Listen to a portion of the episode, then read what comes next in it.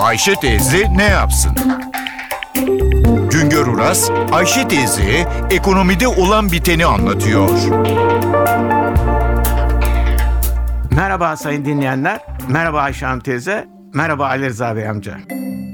Akarsulardan elektrik elde etmek isteyenlerin teşviği için önce bir yasa çıkarıldı. Sonra bu yasaya göre elektrik üretmek üzere yatırım yapmak isteyenlere 876 yatırım lisansı verildi. Sudan elektrik elde etmek için yapılan tesislere kısaca hidroelektrik santralı HES deniliyor.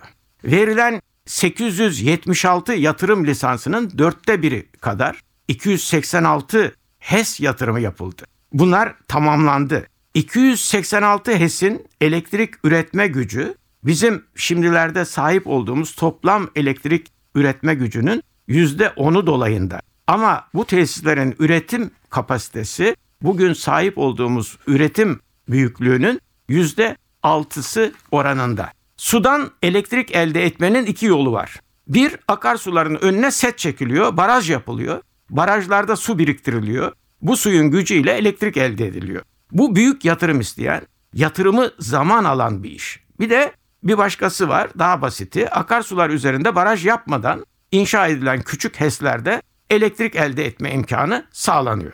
Elektrik üretmek için kurulu gücün %25'i hidroelektrik tesislerinde yani sudan elektrik üretmek üzere kurulmuş tesislerde.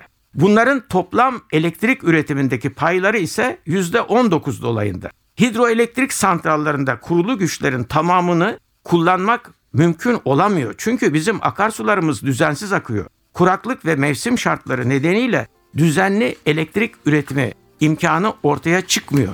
Akarsular üzerinde inşa edilen HES'ler genellikle küçük üretim tesisleri. Bugüne kadar inşaatı tamamlanan HES'lere yapılan yatırım 9 milyar dolar dolayında. İnşa halindekilerin tamamlanması için 6 milyar dolar daha yatırım yapılacak.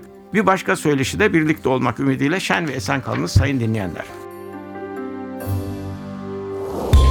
Güngör Uras'a sormak istediklerinizi ntvradio.com.tr adresine yazabilirsiniz.